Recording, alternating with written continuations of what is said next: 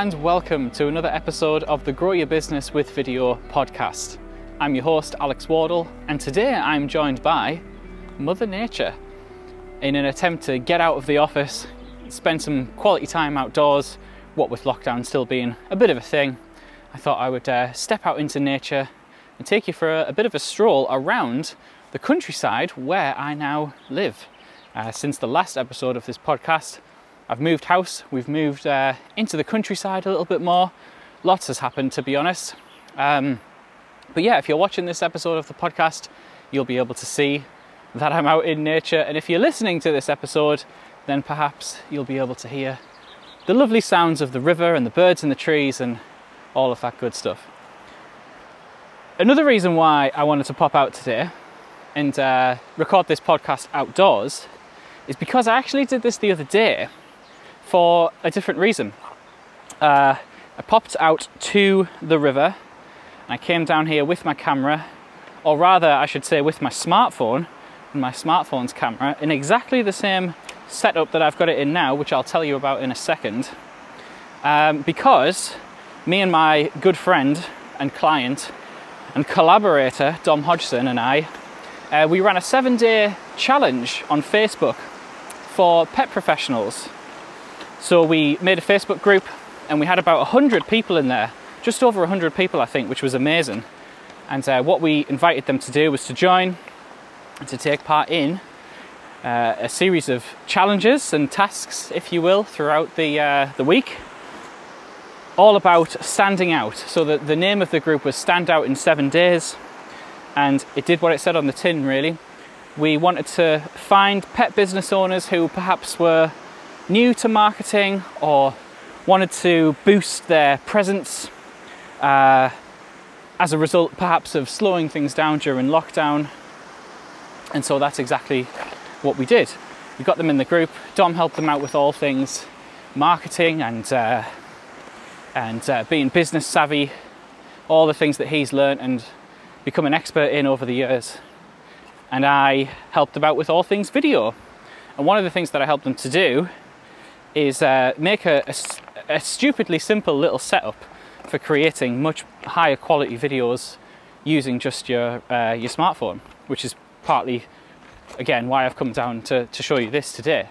And said setup is literally just all it requires you to do is buy two more bits of equipment, uh, one of which is a bit fancy and one of which is not fancy at all. But not only does it increase the quality of your videos, but it actually makes your life a lot easier as well. So, what it is, is a, a fancy little microphone system by a company called Rode, who do uh, fantastic microphones they all come with like a 10 year warranty and stuff, which is a, a pretty good uh, mark of confidence in your product. And uh, it's a wireless mic, so you attach the mic to yourself, you put the receiver on your phone, and you've suddenly got wireless audio, and that's what you're listening to right now. And it's 10 times better than the mic that's in your smartphone. And it's especially good if you're doing what I'm doing, which is filming outdoors, because if you get the slightest bit of wind, I'm sure you've encountered this before, your smartphone microphone just can't cope with it. Whereas this comes with a little windshield, and um, no matter what you're doing, you're going to get much better quality audio. The other thing it obviously does being wireless is um, means that you can do things like demonstrations and you can walk around and you can you know step away from your phone and not be tethered to it and still get like ultra crystal clear nice and close audio because another one of the things that I told the guys in the group is that actually, in many respects, the quality of your videos that you put out there is secondary to the quality of the, the sound in your videos. I think we've mentioned this on the podcast before, but you can actually get away with things being a little bit scratchy and less than perfect in the visuals department. That might surprise you to hear coming from uh, someone who earns a living from making things look good, but it's true. And in fact, I was just saying to a, a client of mine this morning we were discussing making some content for her later in the year, and she said about Instagram, and she was like, I'm, I'm not on Instagram, but I think I should be.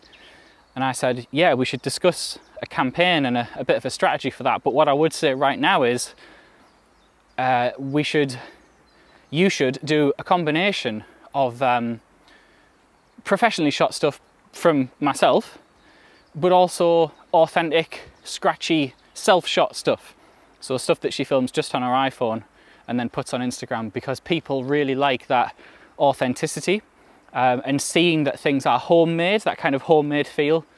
People really enjoy that, generally speaking. Um, so, there's nothing wrong with being a bit scratchy. However, as I say, I'm sure you would agree with this as well.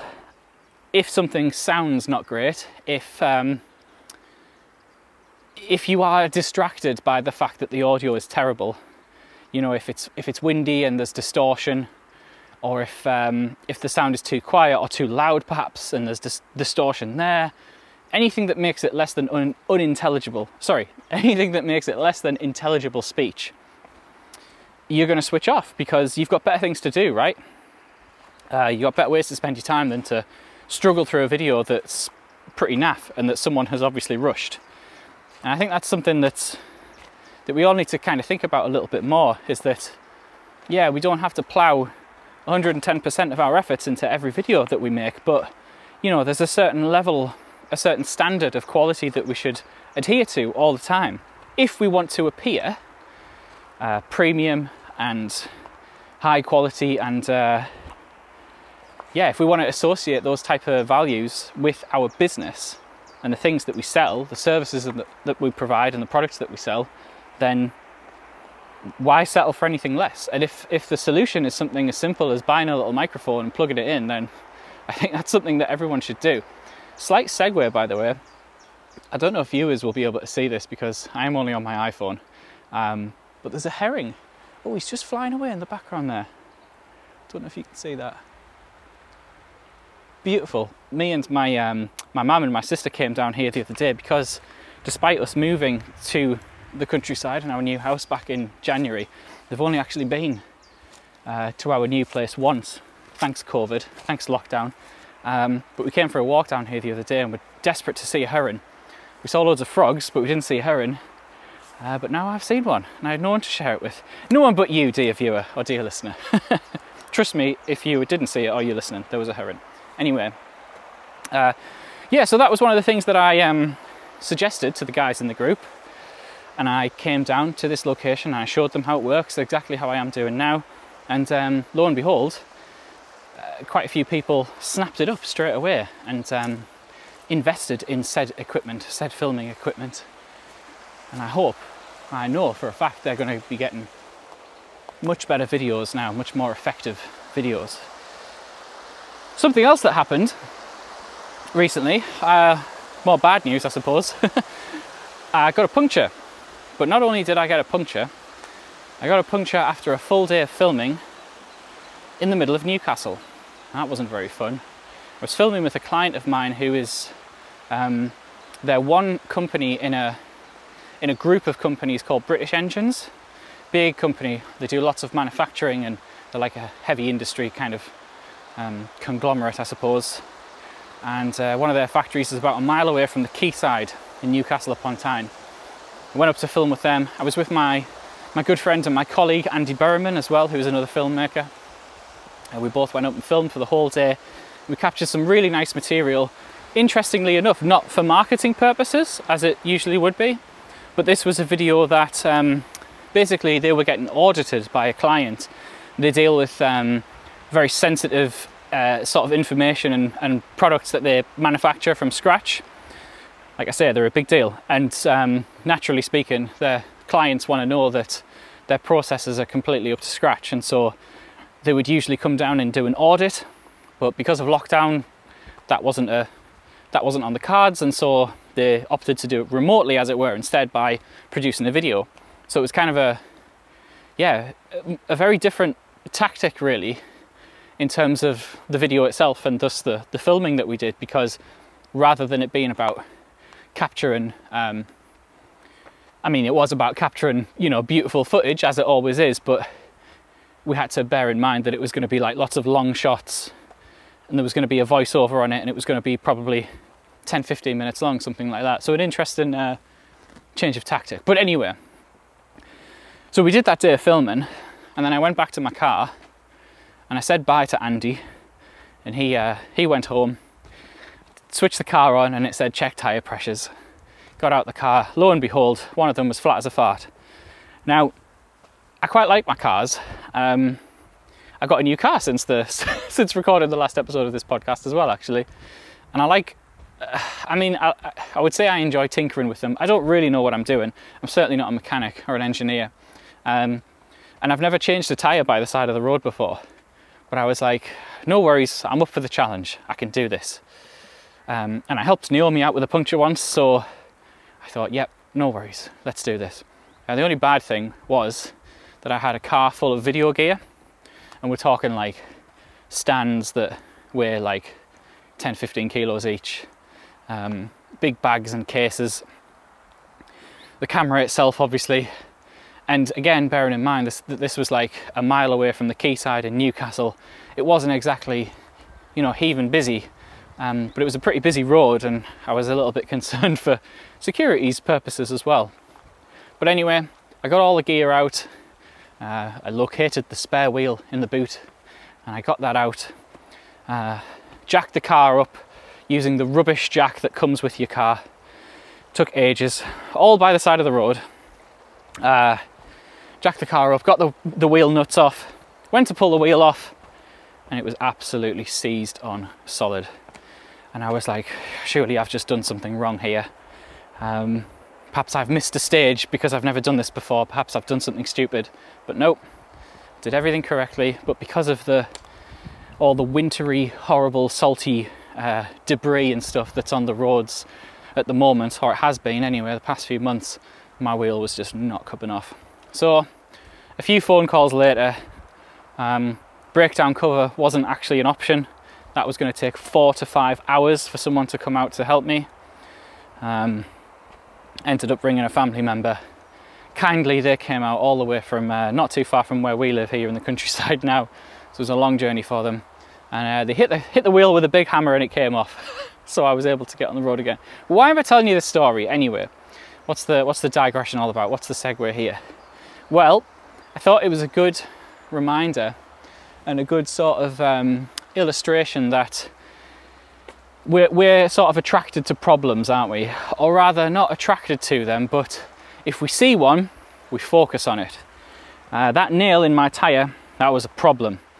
And if I'd seen that on the road, you know, as I was parking up perhaps, and I'd seen that innocent little nail uh, sitting there, it would have been like a, a, red flag immediately. You know, the alarms would have gone off, and I would have been like, ooh, that is a potential problem. I want to do something about that right now. I don't want the consequences of that problem ruining my day or indeed the rest of my week as it did. Um, and unfortunately, in that situation, I was a bit too late. But as I say, it kind of, thought it was a good reminder that we should be thinking in this way when it comes to doing our marketing and putting our content out there for our prospects and our customers and our clients. They have problems that we can solve. That's why you're in business, isn't it? That's why you do the thing that you do. Whether you work for a company and you're the marketing manager or similar, and you're responsible for letting the world know about all of the good work that you do to help fix particular problems, or whether you work for yourself, the same applies. We should be looking for ways to kind of highlight the problems that our customers are facing. Not to rub it in their faces. Obviously, that's unethical, isn't it? That's not very nice. A lot of people think that when, when we're talking about this type of stuff, that's what we're doing, but we're not. What we're doing is we're, we're trying to just drill down into that problem and identify very specifically our target market. Find the people who are out there in the the soup of the internet. You know, they're they're like in the ether of this digital world. They're out there somewhere, and they're ha- having these type of problems. They're struggling with these type of problems, and we're there to help them. But in order to do that, in order to communicate most effectively, we need to identify that problem and really highlight it. Meet them where they're at, as the phrase goes, and say, Are you the type of person who has this problem, who struggles with this, who uh, can't do this, or wants to be able to do this? And you can say it as explicitly as that if you want to in your content, or you could perhaps be a bit more subtle or do so in a slightly different way. But however you choose to, to do it, I think we should remember to not kind of be afraid to highlight the problem, to draw attention to it, in fact. Because that way, the person on the other end is going to say, Yeah, I am that type of person actually. I am someone who struggles with XYZ. I can't do this. I want to be able to do that. And then, once we do that, we've identified a potential customer. We could then continue delivering content to them that's going to help them, that's going to educate them in some way, perhaps, make them feel inspired, or point them towards some products or services or solutions that we offer that can help them fix that problem or get that thing that they want. That's kind of, I suppose, marketing 101, really, isn't it? Um, but yeah, I think, like I say, people forget about this sometimes and don't